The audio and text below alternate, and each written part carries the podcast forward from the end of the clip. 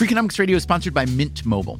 The best part of spring cleaning is the post clean clarity you get. It's kind of like when you find out you've been paying a fortune for wireless when Mint Mobile has phone plans for $15 a month when you purchase a three month plan. All plans come with high speed data and unlimited talk and text delivered on the nation's largest 5G network. To get this new customer offer and your new three month unlimited wireless plan for just 15 bucks a month, go to mintmobile.com slash freak. That's mintmobile.com slash freak. Cut your wireless bill to 15 bucks a month at mintmobile.com slash freak. Upfront payment of $45 required, equivalent to $15 a month. New customers on their first three month plan only.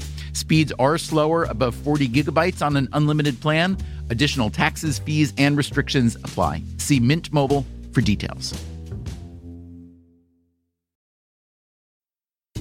Freakonomics Radio is sponsored by Cars.com. Have you heard about the Your Garage feature on Cars.com? Here's how it works you add your car to your garage to track its market value and cash in when the time is right to sell. Track both your car's historical and projected value. When it's time to sell, easily secure an instant offer from a local dealership or sell it yourself on Cars.com. Start tracking your car's value with your garage on Cars.com.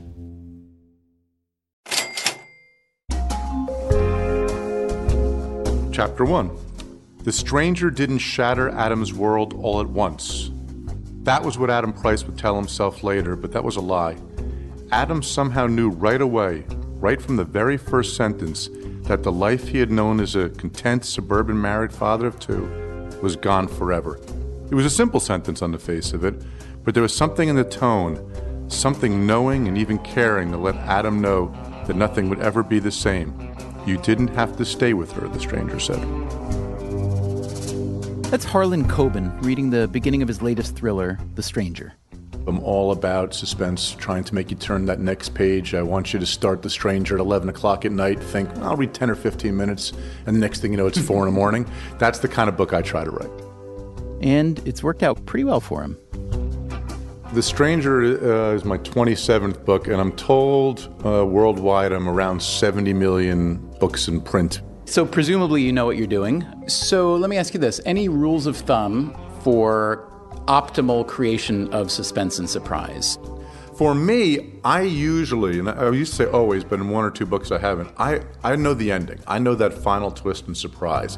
So I compare it like if you're traveling someplace. If I'm traveling from New Jersey to Los Angeles, I can go off road. I mean, and I always do in the books. I can go via the Suez Canal or I can stop in Tokyo, but I'll always end up in LA.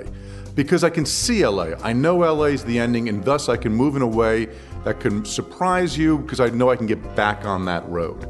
So that's kind of one of the things. If you know where your last destination is, I can lead you astray in a lot of different ways and still, at least myself, keep my eye on the prize. Mm-hmm. I really do want to fool you in the end. I don't really like to do it through manipulation, but I can do it in slightly in an interesting misdirection. Also, the other way is to play with what you've normally seen. Play with your normal perception. So there's a lot of times when you're reading one of my books, I hope where you're going, ah, you know, I see I know where he's going with this. I'll play with that, knowing that you're going to think that, and then smack you in the back of the head. Coben has come to the conclusion that a corpse, while perfectly useful for creating suspense, is not necessarily as useful as a missing person. I often have missing people in my books, and a missing component is really interesting. In the case of a missing person versus a murder, if a person's dead, they're dead. I'm just trying to solve the crime. But if a person is missing, you have hope. And hope can be the cruelest thing in the world. It can crush your heart like an eggshell, or it can make it soar. And so you raise the stakes by giving people hope, and you raise the stakes by just leaving something out that maybe can complete you. Tell me this, dear listener. Have we raised your hopes? Are we going to crush your heart like an eggshell or make it sore? And what are we leaving out?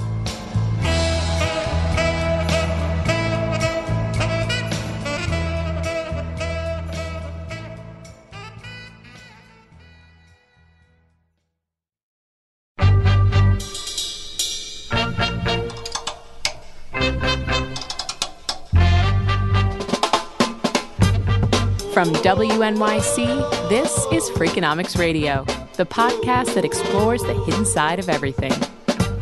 Here's your host, Stephen Dubner.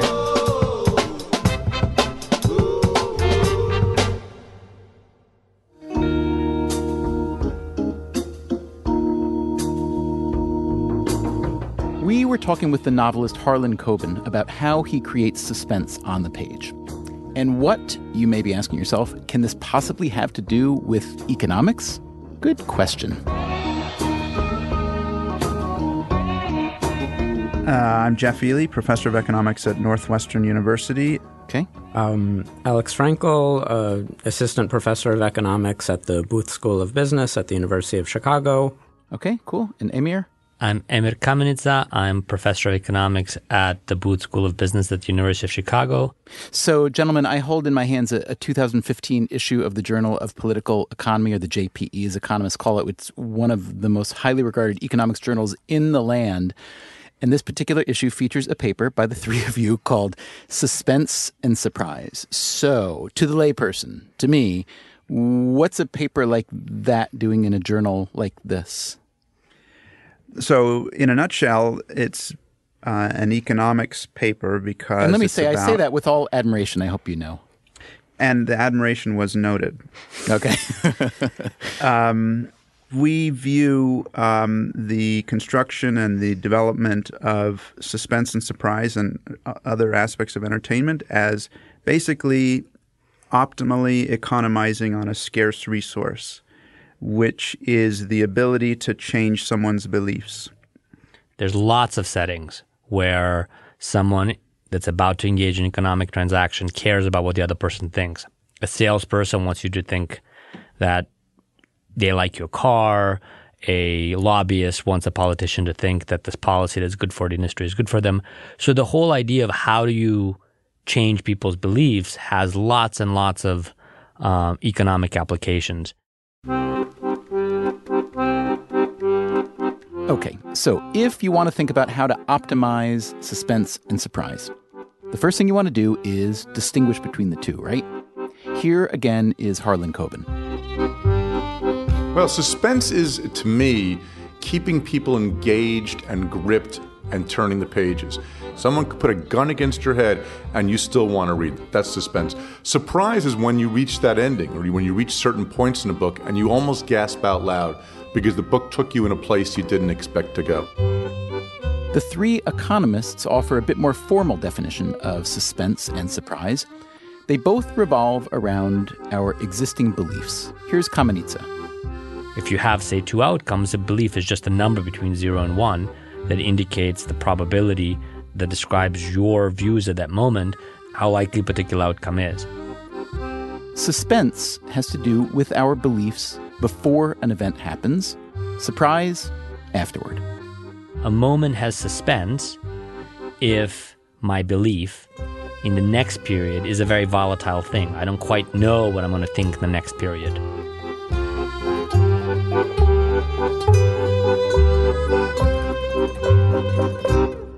So, suspense is the anticipation that your beliefs will change. With a surprise, your beliefs have already changed. A lot, if it's a big surprise. Alex Frankel gives the example of watching a baseball game. And it's full count, bases loaded, uh, two outs. Something is going to happen at the next pitch that's going to change your beliefs about how the game will proceed going forward. So that's the moment when you're really on the edge of your seat, you're excited. Um, so suspense, uh, in a more formal way, is looks at a measure of how much are your beliefs at the next period, your beliefs in one moment, likely to be different from your beliefs today. That captures how much information is about to be revealed. On the other side, surprise is trying to capture the excitement you get after something big just happens. Your beliefs just changed, whether or not you expected them to change. There's a home run, your team is now more likely to win, you're excited, you're celebrating.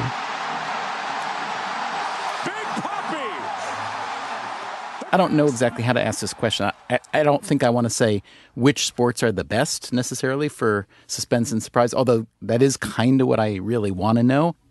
So if you compare soccer in particular to lots of sports which are popular in the United States, one thing you find is that soccer scores very low based on the data we collected in terms of the amount of surprises that it generates.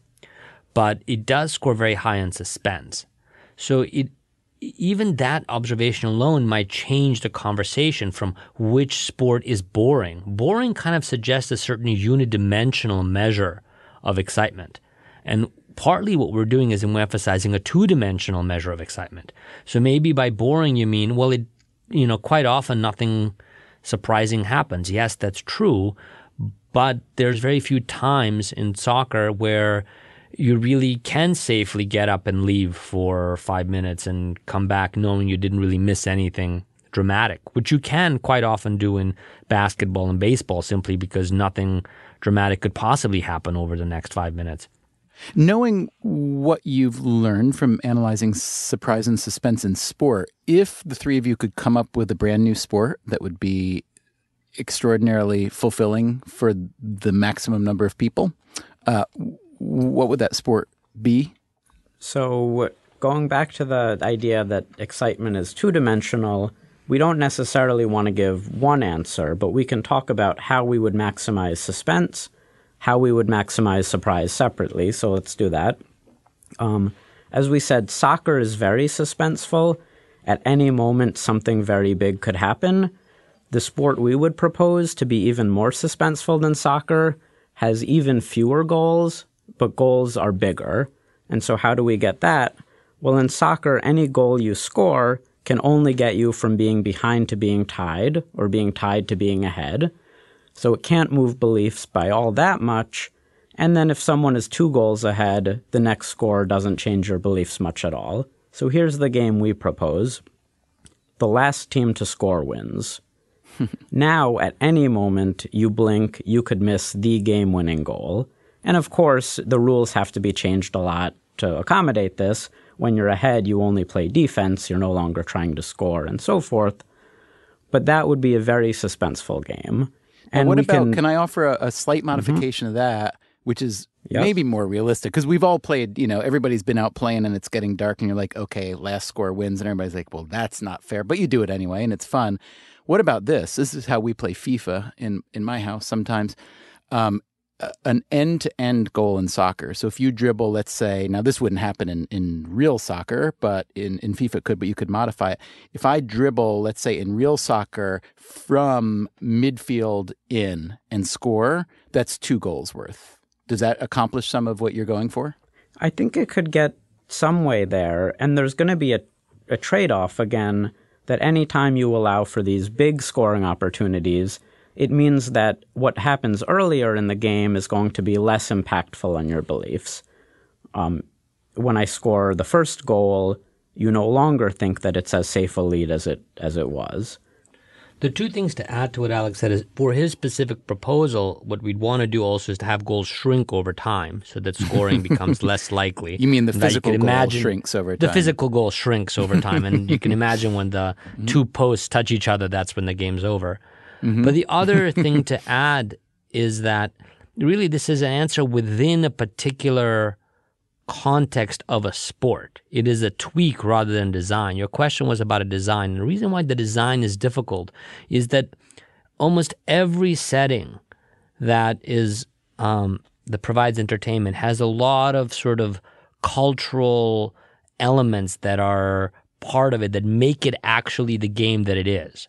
Okay, you can't change the game so much so that it stops resembling the actual thing that people recognize as a game. There's a lot of um, elements that are complementary to the provision of information, like particular kind of athleticism or particular sort of traditions or so on, and those are absolutely integral to to people's engagement and and just investment in in the outcomes. And that's why it'd be really hard to design a sport from scratch because you'd have to build this whole mythology around it uh, as well. Well, what about Quidditch? Sir, it's Quidditch tomorrow. Then I suggest you take extra care, Mr. Potter. that seems like it was a pretty great design of a brand new sport slash game that had all kinds of suspense and surprise and even high stakes. We we have a proof that Quidditch can't be optimal, don't we? So every time someone has tried to explain the rules of Quidditch to me, I, I have not read the Harry Potter books, I should say. Oh well, that Um, that's got to be step they- one. I mean, They okay. have tried to explain the rules, and Yeah. they get into these small details about people chasing a, Snitch. a snitch. The Golden Snitch. I like this ball. There are complicated rules, and then in the end, it sounds like, and all of that stuff that happened in the first, you know, nine tenths of the game doesn't matter at all because then someone, what is it? They catch the snitch, Harry Potter has caught the snitch. and then the game is over and they win. Well, if we if we want to venture off a little bit into game theory, there's actually some interesting strategy associated with catching the snitch because uh, the rules are that the game ends, but if you're behind, of course, you don't want the game to end. So it's a really interesting theoretical question from a game theory point of view of what do you do when you found the snitch and you're behind. You actually have to make sure that the other guy doesn't know that you found the snitch. And so you have to fly in completely random directions in order that your path of flight doesn't reveal any information about the location of the snitch. And that might be a pretty interesting task to do, even if you were on a broom. Okay, so first of all, you may be thinking, wow, economists are such killjoys. How can you turn something as fun as sports into a sack of math? Now, if it's any comfort, they can also take the fun out of non sporting events, too. Alex Frankel here.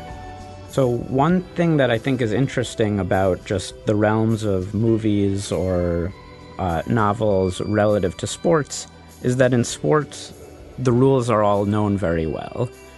Reading a book, it's a lot harder to know uh, what you should believe. Or watching a movie, these things are going to depend on just what are the formulas of the genre. Um, how likely do you think plot twists are? It's not going to be determined by the rules of the game in the way that sports are. Harlan Coben agrees with this point, and he says that from the novelist's perspective, this is harder than you might think. My world has to actually be uh, more realistic than, than the real world. I mean, you know, I remember a few years ago there was that horrible case of the girl Elizabeth Smart who was kidnapped when she was, I think, 15 or 16. And, and if I wrote that in a book, I mean, it ended up being a, a, a homeless guy who had done work in their house. If I had written that as a book and you said, wait a minute, no cops looked at the homeless guy, the crazy homeless guy with the God complex who was working in her, you would throw the book across the room because it's completely unrealistic. The economists, being economists, have of course thought about this numerically. In, let's say, a mystery novel, what is the ultimate number of plot twists? Three on average. The number is not in our paper. The number is not in your paper, but you've written it elsewhere, yes? Yes. Um, so you know, it, it, to, to, you wanted a short answer. So the short answer really is three on average. The slightly longer answer is, you know, it depends on the preferences. Um, and uh, you know, you you could you could imagine someone who who who really likes, you know, to have uh, lots of tiny little surprises, and someone who, but you know, according to according to you know reasonable parameters the number is small and and probably around three.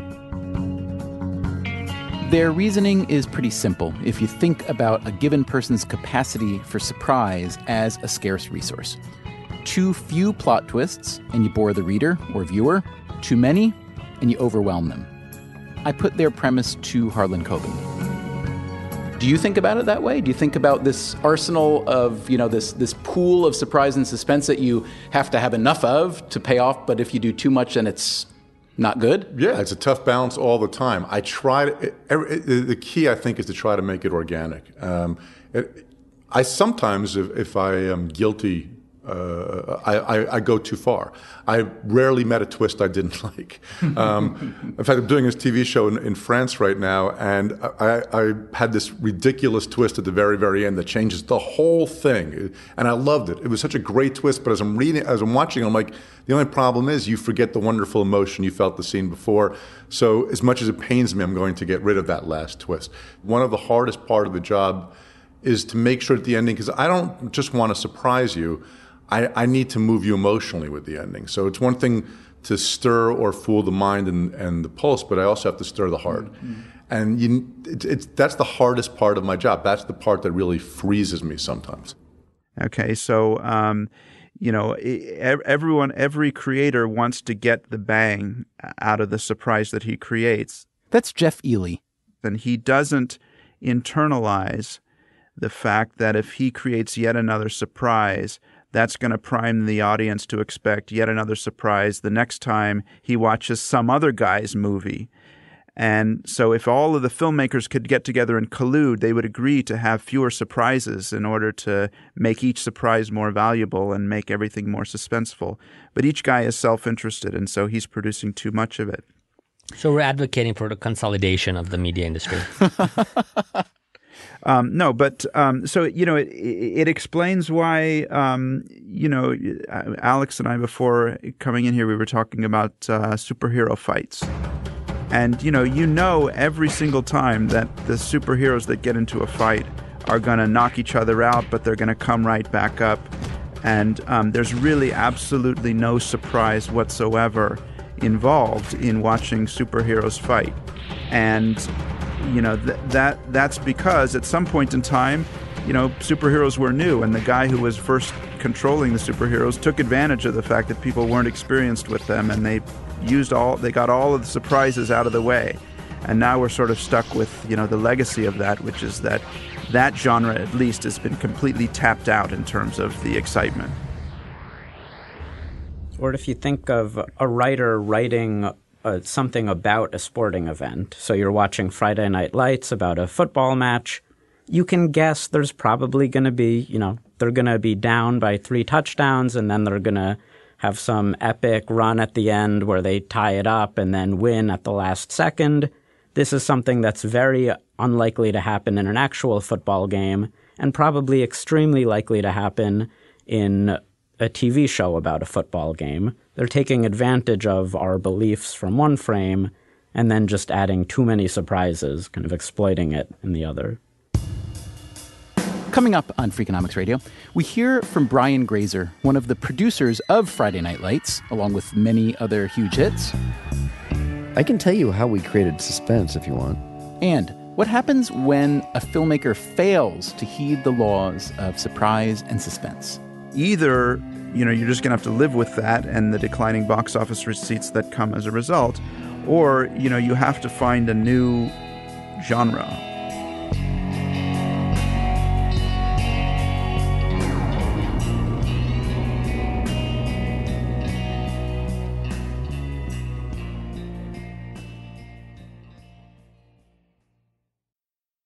Freakonomics Radio is sponsored by Canva. Supercharge your work with AI powered Magic Write in Canva Docs. You can just describe what you want to say in a few words, and Magic Write will generate a draft in seconds. You can use it for sales proposals, marketing plans, job descriptions, meeting agendas, you name it. Tweak your draft, and you're done. It is a serious time saver and the perfect way to beat the blank page.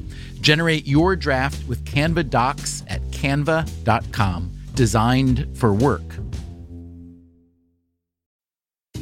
Freakonomics Radio is sponsored by Amica Insurance. Amica Insurance is all about empathy. They know your auto, home, and life insurance are more than just policies. Home insurance is about protecting the life you've built. Auto insurance is there to protect you on the road ahead.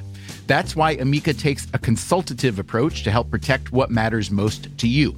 They are a customer owned insurance company that puts your needs first, and their representatives are available 24 7 for claim related matters. As Amica says, empathy is our best policy. Freakonomics Radio is sponsored by BetterHelp Online Therapy. We don't always realize just how much our negative thoughts and experiences stick with us. You may find your brain constantly running through a highlight reel of bad moments that hurtful comment your friend made, that frustrating thing your mom does, or that silly thing you said in a meeting. Maybe it's time to get it all off your chest. Therapy is a safe space to share whatever is weighing you down so you can get some relief and find a solution. BetterHelp offers professional, affordable online therapy on a flexible schedule. Start the process in minutes and switch therapists anytime. Let it out with BetterHelp. Visit betterhelp.com slash freakonomics today to get 10% off your first month. That's betterhelp, H-E-L-P dot com slash freakonomics.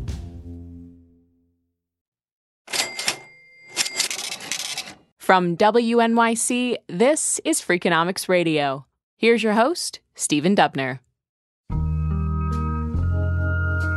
What you're about to hear is not a surprise. I ruined the surprise by telling you right before the break who we'd be talking to, but hey, maybe you have a bad memory. Hi, I'm Brian Grazer. Happy to be here with you today on Freakonomics. Currently, I produce a TV series called Empire, which is uh, rather. We know what it is. We know what it All is. right, That's a okay. gigantic And then Okay. 24, Arrested Development, Friday Night Lights, and so a few shows like that. And then, of course, some movies. I won an Oscar for A Beautiful Mind, and I produced Apollo 13, American Gangster, which I love, Eight Mile, um, Friday Night Lights, uh, Rush, probably many more I'm forgetting right now. A Beautiful Mind is the film about John Nash, the Princeton mathematician who dealt for many years with paranoid schizophrenia. In 1994, he was awarded a Nobel Prize for his contributions to economics and game theory. In May of this year, he was killed in a traffic crash at age 86, along with his wife. I interviewed Brian Grazer before Nash died, but his admiration was obvious. For starters, there's the title that Grazer has given the book he just published, A Curious Mind. In this book, Grazer writes about his habit of arranging conversations with people he admires. Curiosity conversations, he calls them. So I've done that with probably a thousand people. And the book itself is, in some ways, a synthesis of these over 30 years of meetings that I had. It's, um, it's really what I found is that each person, each subject became kind of a dot in a larger constellation. And in some ways, uh, at some times, they became um, insights that gave me an interesting or new perspective on what could be a movie or television. All right, so Brian, let's talk about. I want to talk about suspense and surprise. Um, And the premise here is that uh, these three economists have written a paper that analyzes how to optimize surprise and suspense. Okay, Oh so my God, that's brilliant. you know they talk about You know, our best- show Empire operates on that axiom. What do you mean by that? Well, when people say why did I mean nobody knows why a success really works because there's no exact formula. So in the case of Empire, we're asked quite a bit like why is it so successful or isn't that amazing and what's the formula? And every week it's gone up and up and up. Well, the one consistent thing um, is that we create sh- surprises or shocking moments every single week. Really shocking moments that are about betrayal, I'd never let anything come between friendship. Except a bullet. or cheating or um, greed, envy, you know, wanting the throne but willing to do anything to get the throne. Um, who's sleeping with who? Oh my God, is that really? I, I can't believe Cookie really did that. What if I were to disclose to the SEC that I was the original investor with $400,000 in drug money? So it, that is like within its entire formula um, is the one thing that I think is the driving force of why people so dig the show. Now, let me ask you this: How formulaic is that? I don't mean formulaic here as a pejorative, but I mean when the scripts are being written, Uh, I then developed and saying. rewritten, and then finally shot. I mean, um, because these guys will, um, what they've done is analyzed a bunch of what they feel are successful pieces of work, whether it's film, novels, sporting events, and so on. And they've come down to like the optimal number of plot twists, which by the way is three, and the best pace at which to release or suspend information, how to anticipate and maybe upend the audience's expectations. So, how formulaic is that for you, whether with Empire or with other TV shows or films you've made? It's actually not formulaic in the way you're stating it. Not it's not conscious it's not consciously formulaic. Now, I know when horror films are made, it's quite they adhere to they do adhere to a formula like the one you just uh, mentioned. But in our show, it's much more rough edged than that. It's because we have other elements that are, we have music, we have external music, internal music, the, you know, the characters singing. So, um, it's not now it might find a formula or an algorithm at some point given that we've only done one season but currently we just know that we want at least three of those situations shocking or uh, surprising moments um, to, or plot per turns episode or twists per episode per episode. Right. So at least you agree with them on the number. But it's not within the formula that I think you're. Ta- it's not that precise yet. So when I was looking at all the films that you've um, been involved in in TV shows and thinking about surprise and suspense, one that came to mind again and again, and I want to talk to you about, is Apollo 13. So I, I don't know if you'll agree that um, with me that that is innately suspenseful. Yeah, it's very suspenseful. Uh, this is Houston. Uh, say again, please. Houston, we have a problem. It was the goal to make it suspenseful, and it was hard to do because That's what I was thinking. It's because we know what happens at the end. Exactly. We know what happens in the end, which is the most important factor. And secondarily, we're limited to only a couple of worlds, and mostly it was the world of the space capsule. Exactly. So, like, all the suspense is like, Yeah. yeah, it's pretty inactive. I mean, considering it's a space mission, a lot of the shots are, you know, instrument panels and more instrument panels and the switch being switched. And then we get to see Gimbal some sweat. and yeah. yeah. Um, and yet, it's unbelievably suspenseful, even though I assume, I don't know if you had any data on how many people actually knew that they all got back okay. Did you know anything about what the audience was expecting on that front? No, we didn't. We didn't know. We we assumed it was a pretty high number, though. I mean, because how you get, you're going to market the movie? It's going to marketing brings attention to it. People say, "What's it about?" And they say, you know, these guys that tried to get to the moon. I guess they're saying, and and made it back. You know what I mean? So once it got on people's minds, I think they it was a pretty high percent thought it was they made it back safely. I can tell you how we created suspense if you want. Tell me. That's, if what I, you're that's why we're here. Yep, Yeah. absolutely. Okay, we created suspense by living inside the psyche of these guys, these astronauts, um, create, spending a little more time than people are comfortable uh, creating, showing their lives and their lives with their families and people that are really important to them. So once they got on that rocket and that engine is blowing them up off into outer space, you're cutting to their families all the time. In fact, that one girl at Cape Canaveral is crying and she sees her husband go up.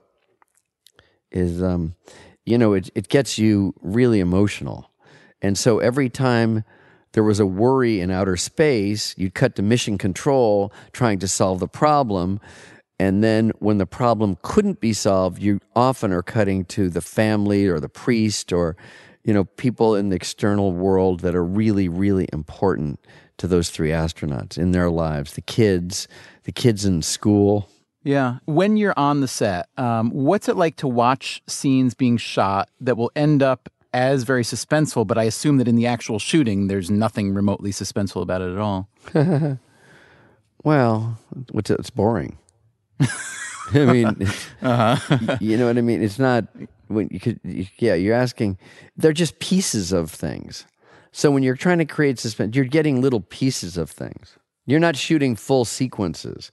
And in fact, when we were shooting everything in the rocket, because we decided to show zero gravity by having zero gravity as opposed to taking the wires off digitally or anything like that, we, um, you know, we had to use this special KC 3135 jet that um, produced paraboluses, meaning weightlessness of about 24 to 28 seconds. And you'd get about 16 seconds of screen time per parabola. So you had to build those minutes tiny brick by tiny brick the entire time. What's it like to watch the finished product when you know how it was assembled? Does the suspense and surprise work on you? Um, I know you showed, you were invited to show Apollo 13 at the White House by President Clinton. And, and by then I know you'd seen the film a few times, at least a few times. But even by that point, this was still a little bit before the release. Does the suspense still work on you by that point? Or is it more like you're kind of looking for the, the rivets? Yeah. Um, on that movie, the suspense does still work for me, and the emo- more than well, e- equal to or more than the suspense, the emotion is, and that when that rocket takes off and you hear that James Horner music and and that that rocket launch was storyboarded by James Cameron, and it's it's like the sum total of what the entire Apollo program felt like to me, and what its place in the world was. You know, like the enormity of the program in relation to geopolitical politics, and I, I just, uh, um, it's just so powerful and human. So I, I'm moved by it every time.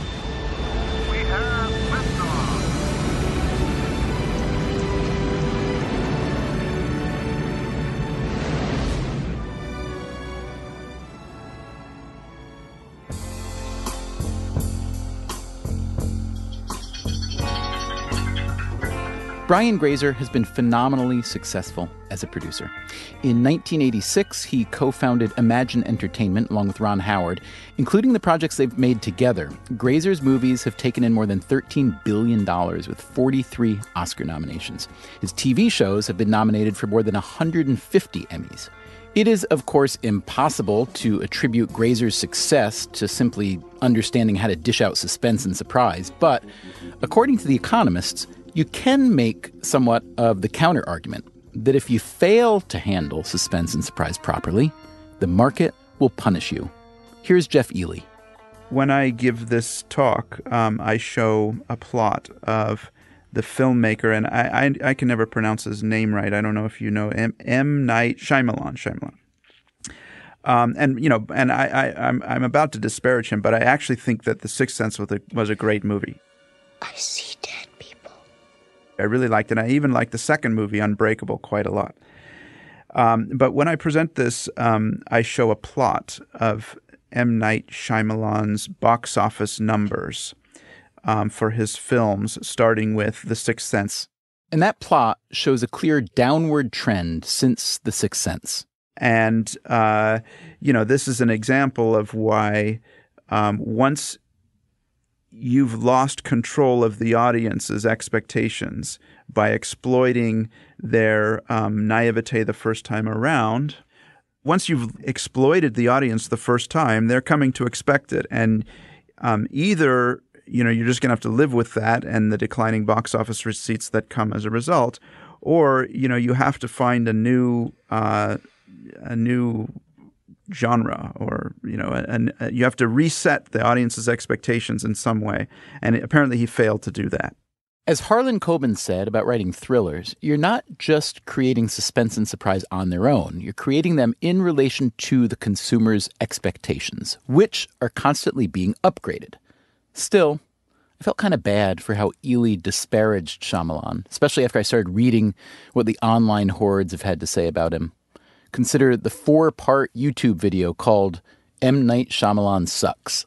I'm talking about like people lining up to see the movie because your name's on it, to nobody seeing the movie because your name's on it.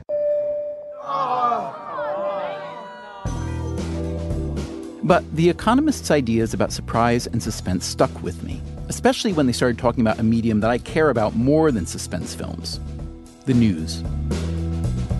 I think the way that economists have tended to think about the news is that surprise and suspense aren't a part of it at all. That's Alex Frankel. There's no entertainment value, there's a value of information because it tells you what to do. People want to be informed, they want to learn to make the right decisions. Now, if you think of why you go home at night and watch the, the six o'clock news, that's probably not relevant to it. You don't want to um, see the news in order to make better decisions in your life. You're probably there in order to be entertained.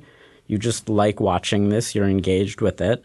And that's the aspect we're trying to bring in um, that the standard economics is really missing the entertainment aspect. And for sure, you can see this as a part of the way that they present the news. And this is common to all television, of course, but but the fact that it's also common to the news reveals that it's a lot more like the rest of television than one would think if you thought of it just as information.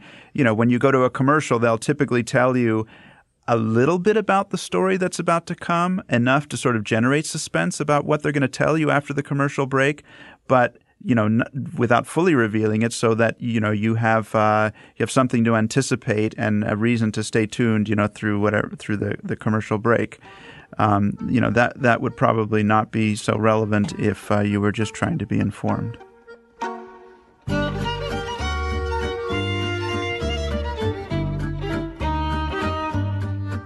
So, this is an interesting view of the news, isn't it?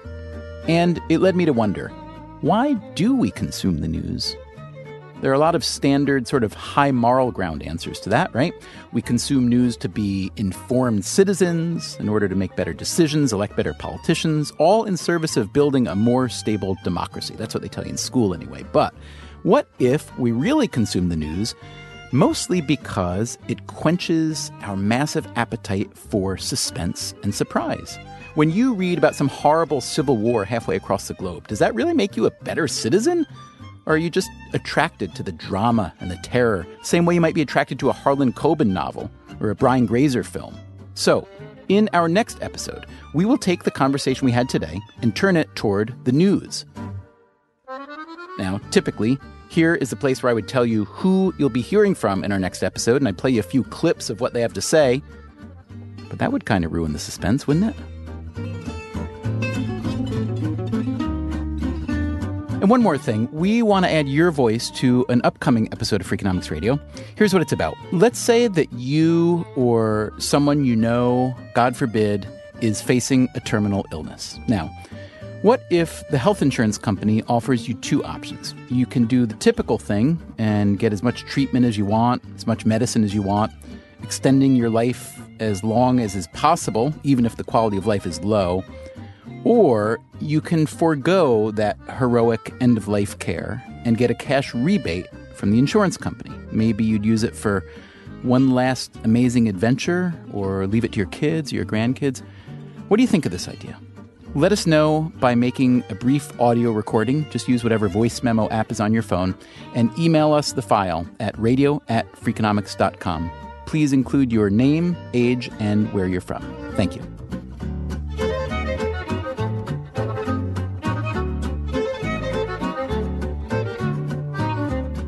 Freakonomics Radio is produced by WNYC and Dubner Productions. Our staff includes Greg Rosalsky, Caroline English, Susie Lechtenberg, Merritt Jacob, and Christopher Worth.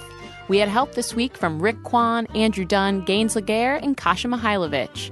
If you want more Freakonomics Radio, you can subscribe to our podcast on iTunes or go to Freakonomics.com, where you'll find lots of radio, a blog, the books, and more.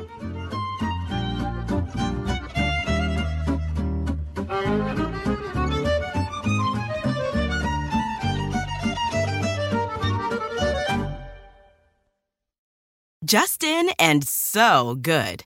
Thousands of summer deals at your Nordstrom Rack store. Save up to 60% on new arrivals from Vince, Rag & Bone, Adidas, Joe's, Marc Jacobs, and more. Great brands, great prices every day at Nordstrom Rack. But hurry for first dibs. Get your summer favorites up to 60% off at Nordstrom Rack today. Great brands, great prices. That's why you rack. Life is a highway, and on it there will be many chicken sandwiches. But there's only one McCrispy. So go ahead and hit the turn signal if you know about this juicy gem of a detour.